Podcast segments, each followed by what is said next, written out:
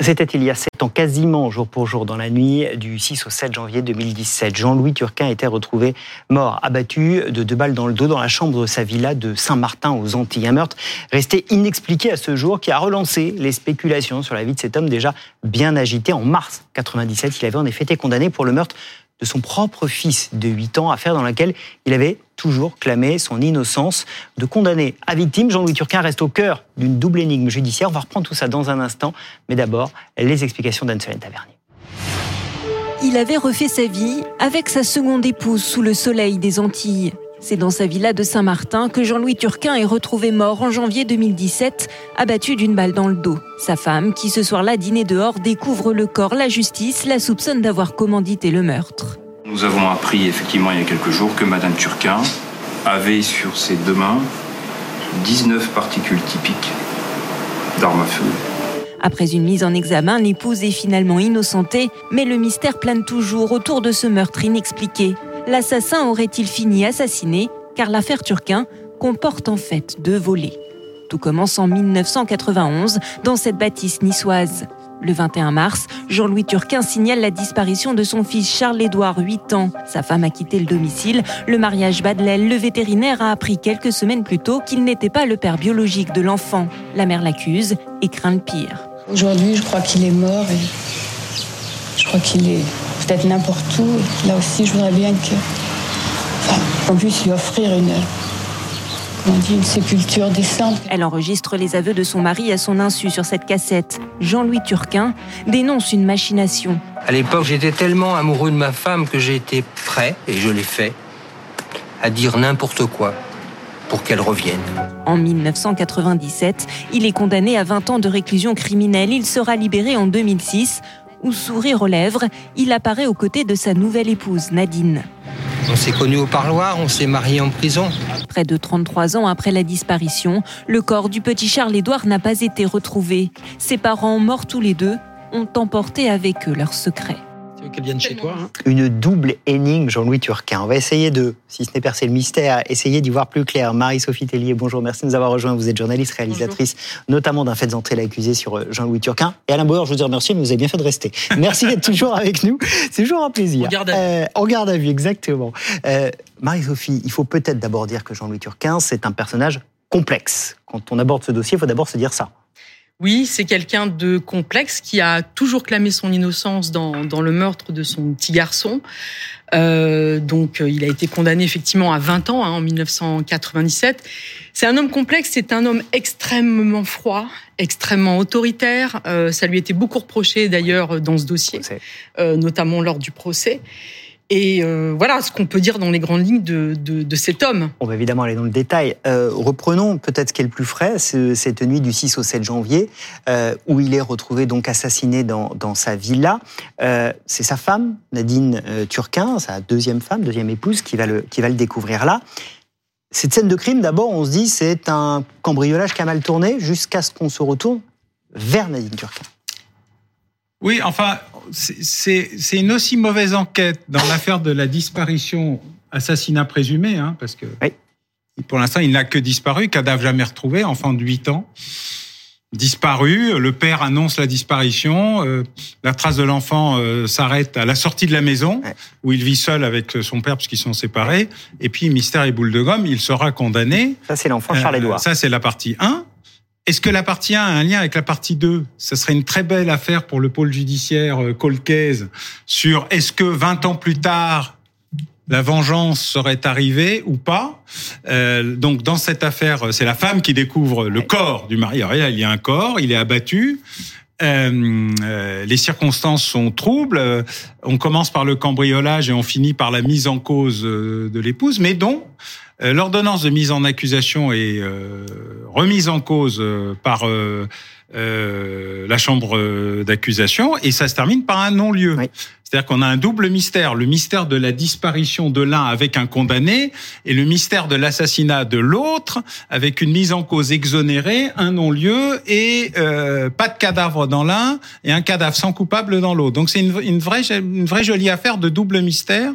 Et il n'est pas impossible, et c'est d'ailleurs ça trotte dans l'esprit euh, encore aujourd'hui des enquêteurs, que la disparition initiale euh, ne soit pas totalement déconnectée de l'assassinat. Alors, il faut parler un peu de ces deux affaires. Euh, d'abord, pourquoi a-t-on accusé Nadine Turquin dans le, dans le meurtre euh, de Jean-Louis Turquin? Parce qu'elle avait déposé plainte en métropole six mois avant, même pas six mois, un mois avant l'assassinat de Jean-Louis Turquin. C'est bien cela?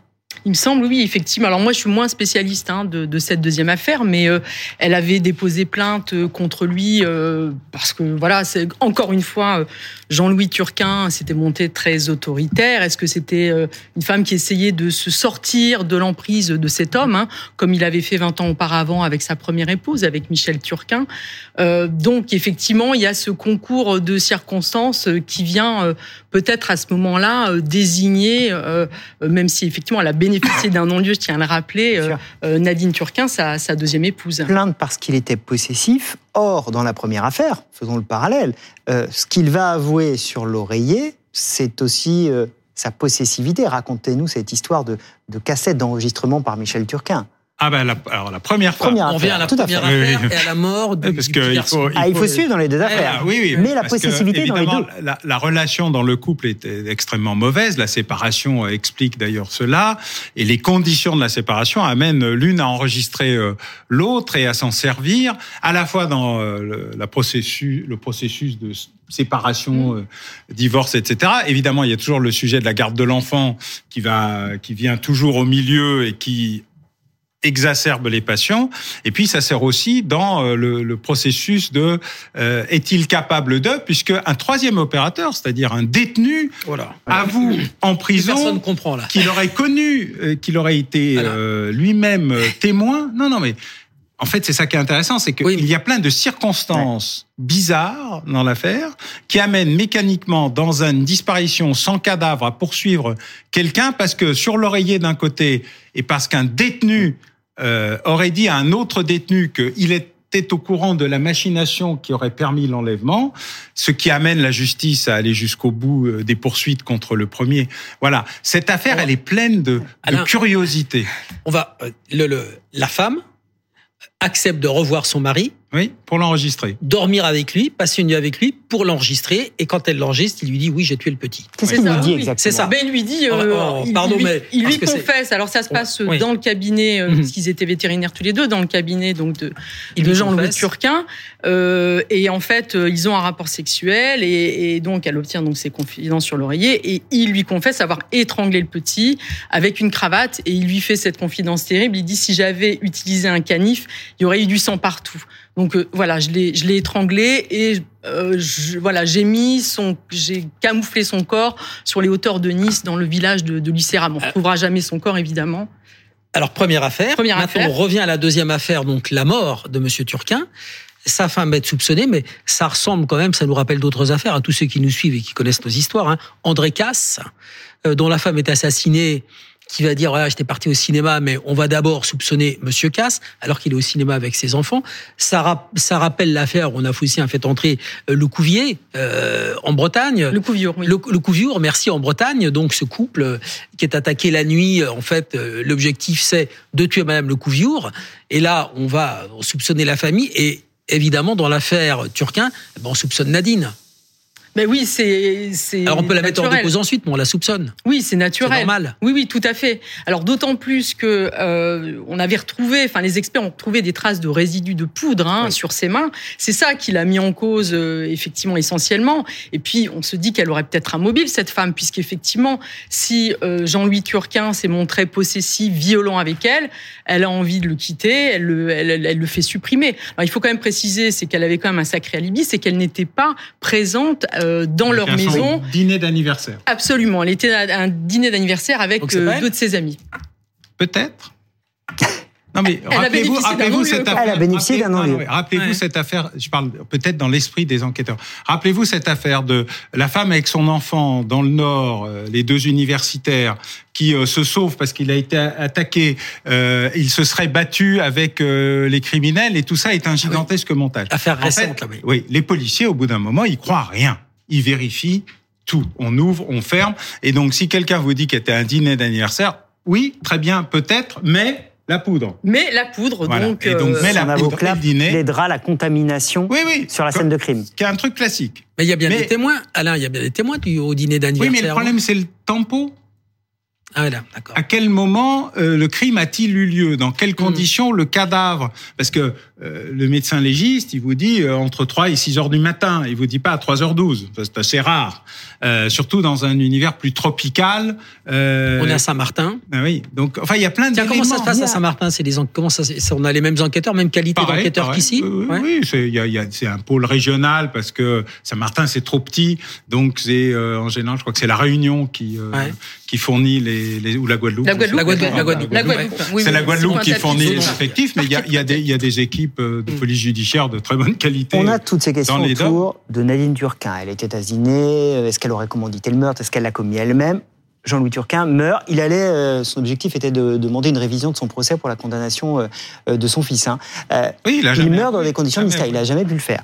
Euh, son enfant disparaît 20 ans plus tôt. Il est condamné pour. Mais là encore, il y a quand même beaucoup de zones d'ombre dans cette affaire. Tous ces mystères sont liés à Jean-Louis Turquin. C'est lui qui, dans ses relations, dans sa vie, a euh, des choses, des C'est éléments présumé de l'enlèvement et d'un éventuel assassinat condamné pour et c'est la victime deuxième. Donc s'il n'existait pas, on n'en parlerait pas. C'est certain. Maintenant, le lien entre l'affaire 1 et l'affaire 2, c'est le grand débat qui, euh, Alors, qui existe. En 30 secondes chacun, il y a un lien ou pas pour vous? Moi, j'y crois difficilement parce que si on pense que, par exemple, euh, enfin la, la, la, la, la première femme aurait pu se venger de son ex-mari après tout pour euh, le meurtre du petit Edouard. temps. Elle est décédée entre temps en 2014. Donc déjà ça, ça ne, Ça, ne tient pas. Voilà. Donc moi, je, je Et si le fils n'était pas mort? Ah ben, la justice a enquêté là-dessus, a toujours conclu à des euh, voilà, il y a des, des, des, des thèses fantaisistes. Hein. Il y a eu la piste israélienne, Ouais. les coiffeurs israéliens qui auraient vu, on aurait vu Charlie Edouard dans une yeshiva. Enfin, euh, il y a eu des tests ADN quand Ouais. même euh, qui ont démontré que non, c'est pas vrai. Lien ou pas lien Moi, je ne crois jamais aux coïncidences, donc je considère qu'a priori, il n'est- quelqu'un qui n'est pas obligatoirement la mère, mais cet enfant n'était pas seul, c'est pas une famille euh, limitée à deux personnes, euh, quelqu'un qui s'est peut-être fait une conviction profonde, aurait peut-être pris le temps nécessaire de trouver le moyen de résoudre cette question, et euh, si la justice n'avait pas suffisamment fait son œuvre, Un justicier, oui, pourquoi pas Joli. Un justiciat peut devenir un justicier, celui qui a vécu par l'épée. mourra par l'épée. Voilà la conclusion de cette émission. Merci beaucoup à vous deux d'être venus euh, sur le plateau euh, d'affaires suivantes.